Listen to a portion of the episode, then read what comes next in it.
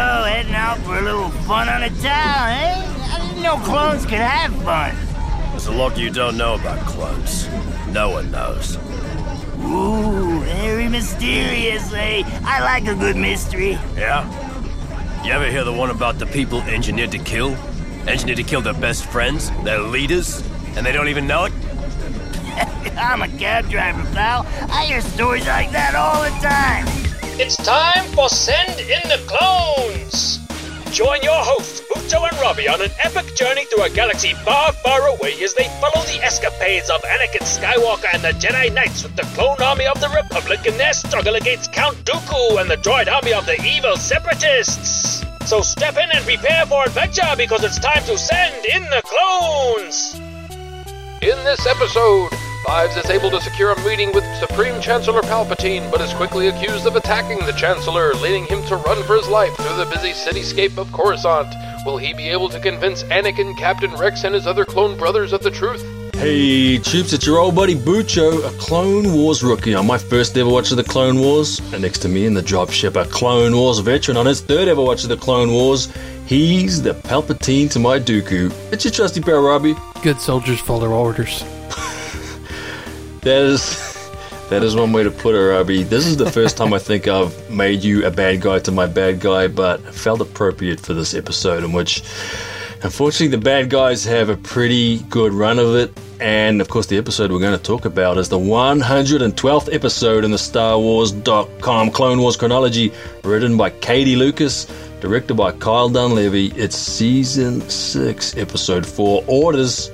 So, Robbie, how about we roll out with you letting us know what you remembered about Orders before you rewatched it again this week? The clones have their own bar. no. Yep. No, uh I actually completely forgot about that. So I was like, "Oh yeah, I forgot about this. This is pretty cool." But yeah, man, it's a rough one because it's frustrating to a point where you're just like, "Man, you were almost there." And it's such a sad Yep. thing, but I mean, you of course you know that there's no way that he could have he could have succeeded Sure. if you've seen episode three, you know what I mean? But it's heartbreaking. You know, it's sad to see one of our original guys. Yeah, the last of the Domino Squad, the last domino to fall. Yeah, it's rough, man. It's a rough one. And of course, we join our Hero Fives as the transport carrying him and Shaak Ti and evil Dr. Nala Se and the tumors taken from Fives and Tup. it approaches Coruscant, and for some ludicrous reason, Shaak Ti is not watching over Fives and Nala Se, even though Shaak Ti knows better than anyone how antagonistic their relationship has become. And that allows Nala Se to drug Fives. And in this moment, I'm trying to dive through my screen to smash that evil doctor into a puddle of white goop. What was Shaak Ti even thinking, leaving Five so vulnerable to that evil, evil Doctor Robbie? What a way to start an episode. So tense, so evil, so, like he's just said, frustrating. And then, as if I couldn't be more disappointed in Shaak Ti, we get this other horrible scene of Fives being taken to Palpatine instead of the Jedi's, as Shaak Ti was supposed to, which, of course, allows Palpatine to frame Fives as a madman which leads to a thrilling chase scene in which Fives has to run from Shaak Ti, which is probably just as well to be honest, because by now Shaak Ti is doing Fives more harm than good, it seems, which makes it even more of a relief when we then see that Shaak Ti is finally reporting to the Jedi Council, and thank goodness Anakin is put on the case, and we know that if anyone's going to have Fives back, it's going to be Anakin. And so, the main note that I've got from this part is that for five seasons, I've really enjoyed the Palpatine scenes. I believe I've even used such words as delicious to describe how much fun it's been watching him play his 9D chess. But over the course of this particular arc, and reaching ahead in this episode as Arc Trooper Fives has undergone this continued, prolonged torment due to Palpatine's machinations. My feelings towards Palpatine have turned from enjoying him as a fun villain to outright hatred, Robbie. so I'm feeling the pull of the dark side, Robbie. That's what he wants. That's what Palpatine does. He makes you hate him, and that's how you fall to the dark side, Robbie. So I might need to be saved. I might need something to pull me back from the dark side, because man, I hate Palpatine now. And so this opening act is really well done. Apart from that thing, how Shaak Ti all of a sudden seems dumb, you know, I don't know. Apart from that, it's really well done, but it's really tough to watch and it might be difficult for me to forgive Katie Lucas and Carl Dunlevy for putting me through it. Yeah, I mean, it's one of those things where Palpatine, he's one of those characters that, like you said, it, it's, some of his scenes are almost like delicious in his deviousness. But yeah, you just hate what happens to Fives. And it was also one of those where, I guess, midway through the scene, I sort of realized I was like, oh yeah, this is Tim Curry. Yes. This is an in. And it, it actually made me go, yeah, he's settled in Yep, and it feels natural again. I agree with you 100%. You know what I mean? Yep. So I really, really enjoyed that part of it. But yes, man, it's one of those things where I don't even know. It, there's so many different movies and TV shows that have done stuff where you're just like, why are characters acting stupid? Yeah. Uh, Number sure. one, why is he on a gurney? He's not injured. I guess because her- she's claiming he's dangerous, right? That's her whole thing in the previous episode. His inhibitor chip's been taken out. Now he's a threat. I just, it's one of those where you just kind of shake your head and you go, why is this even happening? It just seems such a, like you said, a convenience of plot, of, of trying to move a story forward. And you've, well, we've got to hinder him in some way. Well, let's have Shaak Ti looking the other way. I mean, it just seems so, That's frustrating. yeah, because it's, I feel like Fives deserves better than that. sure. I feel like if you want to slow him down, if you want to make him whatever, injure him, you know, or something, something that actually makes sense to his character, maybe even a little heroic. Maybe he pushes somebody. I, I don't. I don't even know. I don't even know what you could have done. I love the fact that Palpatine, as Fives, is running away. It's something about the Jedi versus the Sith, right? The Sith never lie. So it's kind of funny because he's using the truth to drive somebody crazy. I don't know. I, I just it, ah, Shaak Ti man. Ah, it's frustrating, and it's sort of out of character. I don't know. It just it bothers me. And the second act opens with Fives, uh, once again a fugitive, this time in Coruscant, where we see him be really rude to an unfortunate Nimbanel taxi driver. Although, you know, understandably, I mean, we're on Five's side even when he's rude to this poor taxi driver. And the taxi takes Fives to a clone bar called 79s, where the taxi driver doesn't only get ripped off by Fives, the poor guy also takes a whole bunch of abuse from some clone officers on the platform out front of the bar who hurl a bunch of bottles at his cab. So I was really feeling for this poor taxi driver here. But once inside the bar, Fives spies his old mates Kix and Jesse and manages to get Kix to send a message to Anakin with the coordinates of a spot on the lower levels where they can meet. And when Anakin and Rex arrive, Fives explains what he knows. But while Anakin is supportive, he also remains somewhat skeptical, so the frustration is cranking up again. Although, to be fair to Anakin, that may at least partially be because Fives has trapped Anakin and Rex inside a ray shield. So, you know, maybe he's. We know why he's done it, but also we sort of can't blame Anakin for not being as supportive as maybe we want him to be. Because Fives really is not acting like the Fives he knows in that moment. And unfortunately, Fives was also spotted by a pesky probe droid as he was leaving the bar earlier, so before long, Fives and Anakin and Rex are interrupted by a squad of troops led by Commander Fox, which is when Fives decides to try to arm himself with Rex's pistols, which leads to Fives being shot in the chest and dying in Rex's arms. And then as if that's not terrible enough, we have to watch Palpatine sweep it all under the rug in front of the Jedi's. And then we have to watch him gloat with Dooku about how their plan to destroy the Jedi is still in full effect, Robbie.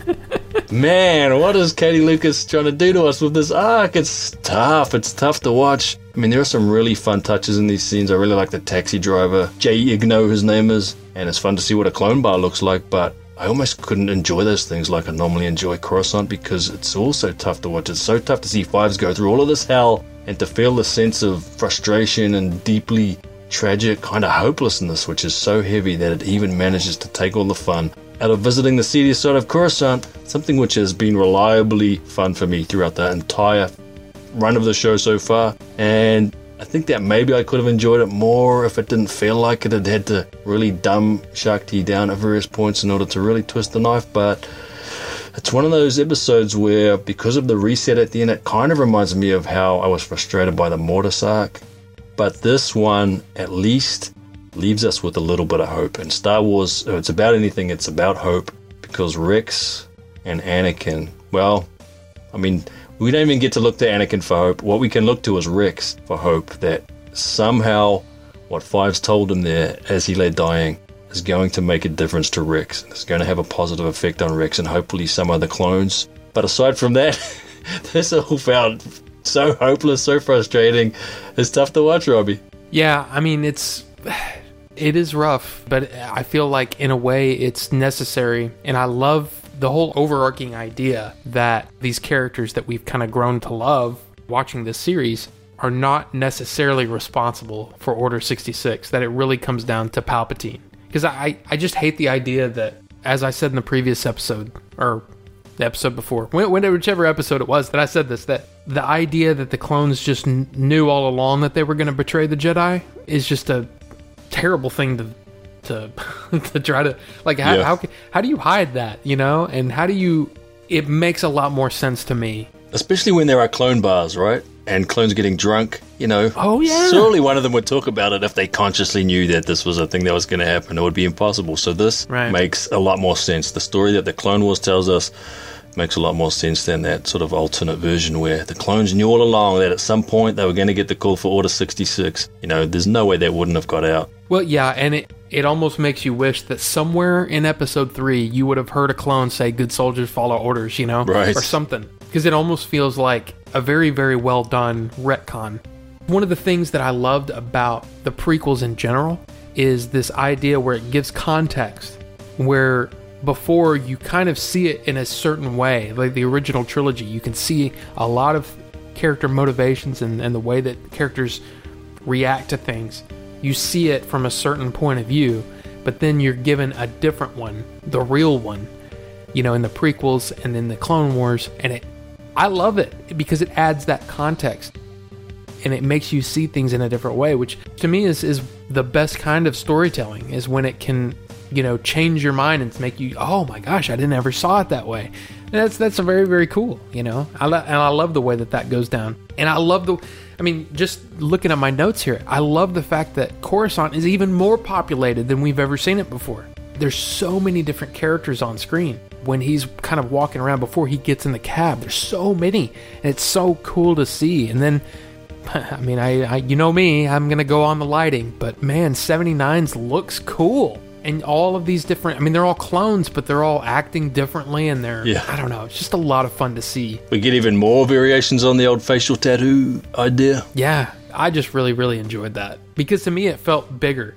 You know, it makes it feel like we're not just following, we're following the 501st, right? Sure. But it's kind of cool to hear, you know, references to the 212th, which is Commander Cody's guys. I mean, I just love it. I love all of it. I think it's just great stuff. Well, speaking of great stuff, Robbie, we need to talk about our standout shots of the episode. What was your favorite shot from Orders? For me is I don't even know how to explain it because it's not even a it's just the hole.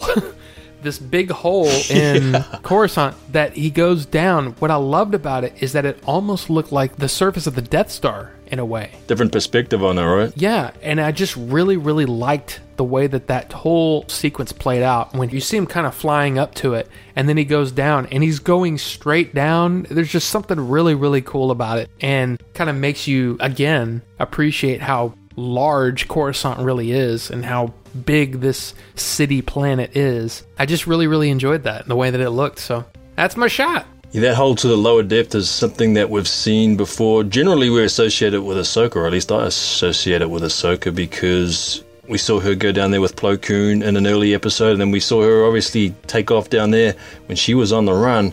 And it's just it's one of the cool, cool ideas out of many cool ideas that are built into this the kind of world building side of how they portray Coruscant. And my shot of the episode is a sad shot. It's when Fives is dead, and it's it's a shot from above, and mm. Rex is over the top of him, and Anakin is on his knees with his hand on Rex's shoulder, and the other eight clones of that squad are all standing around in a circle, and they all have their helmets off, their guns down by their sides, and like I said, my hope is that Five's death won't be in vain, that it will at least have positive effects for some other clones, especially Rex. But you know, there's this moment where Commander Fox takes his helmet off and you can see that he still feels a connection with Fives, even though he had to do what he had to do. You know, he had to do his duty, and his duty in that moment was to shoot down Fives. He took no pleasure in doing it, and he is feeling for his brother who's just been killed. So that was my shot of the episode. It's a tough shot to see from a tough episode to watch. And so before we bring this one in for a landing, Robbie, we need to sum up and give our ratings. So after your third ever watch of Orders, Robbie, how did you like it overall, and where does Orders sit on that four-star Robbie scale? Well, I mean, I have to agree with you that it is tough to watch, but I just I really really like this episode even though it starts off with some really frustrating plot-driven baloney. I still have to give this a three and a half out of four. The overarching meaning behind this arc is to give that context, and I just really, really, really like it. But there is one thing that I want to ask about, and that is this final scene with Dooku and Sidious. It seems weird to me because the previous scene is Palpatine telling the Jedi what they've found out about this parasite. So, why is this scene necessary? Like, I don't feel like it's necessary at all.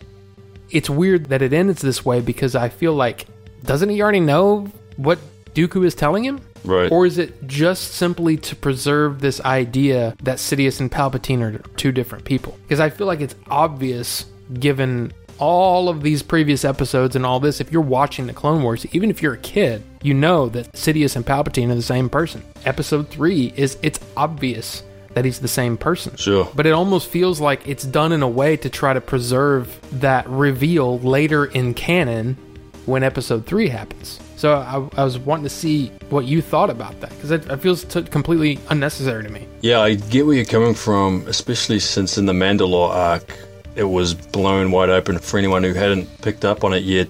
You know, Palpatine tells Mas Amedda to prepare my ship, and then Right. a couple of scenes later, we see Sidious landing on Mandalore to go and face down Maul. So from that point on, at least, it doesn't feel like the show is trying to hide from its audience that Sidious and Palpatine are the same person. So yeah, I get where you're coming from. Why is Dooku reporting to Palpatine something that Palpatine already knows?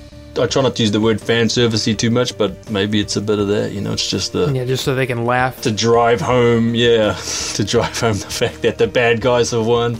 I don't know. I get where you're coming from, though, I think. And I've got to say, this one was, I mean, really tough to rate because there are a lot of really good things going on, but it's also the biggest bummer of an episode, maybe in the entire show so far. It's definitely one of the top three bummer episodes. Uh, I mean, like I say, I've just got that thin sliver of hope that hopefully Rex is going to take something positive from it. It's going to make a difference to him and maybe some of those other clones, maybe Kix. I mean, we'll have to wait until later to find out. And I've given it an 8 out of 10. And usually I try and come up with some goofy rating, you know, 8 somethings out of 10. But the episode was so much of a bummer that I just didn't have it in me for this one.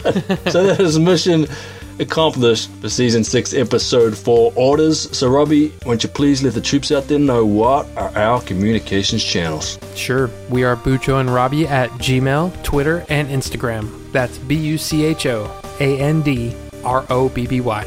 yes sir and of course the troops can join us again next time for the 113th episode in the star wars.com clone wars chronology season 6 episode 5 an old friend. And until then this is your old buddy bucho alongside your trusty pal robbie and we salute arc trooper fives and we are out Remember, you can support Send in the Clones for free simply by rating and reviewing the show on iTunes or any other podcast platform, and Bucho and Robbie will read the review on a future feedback episode. And speaking of feedback episodes, you can also send either a text or an audio message of 60 seconds or less to Bucho and Robbie at gmail.com.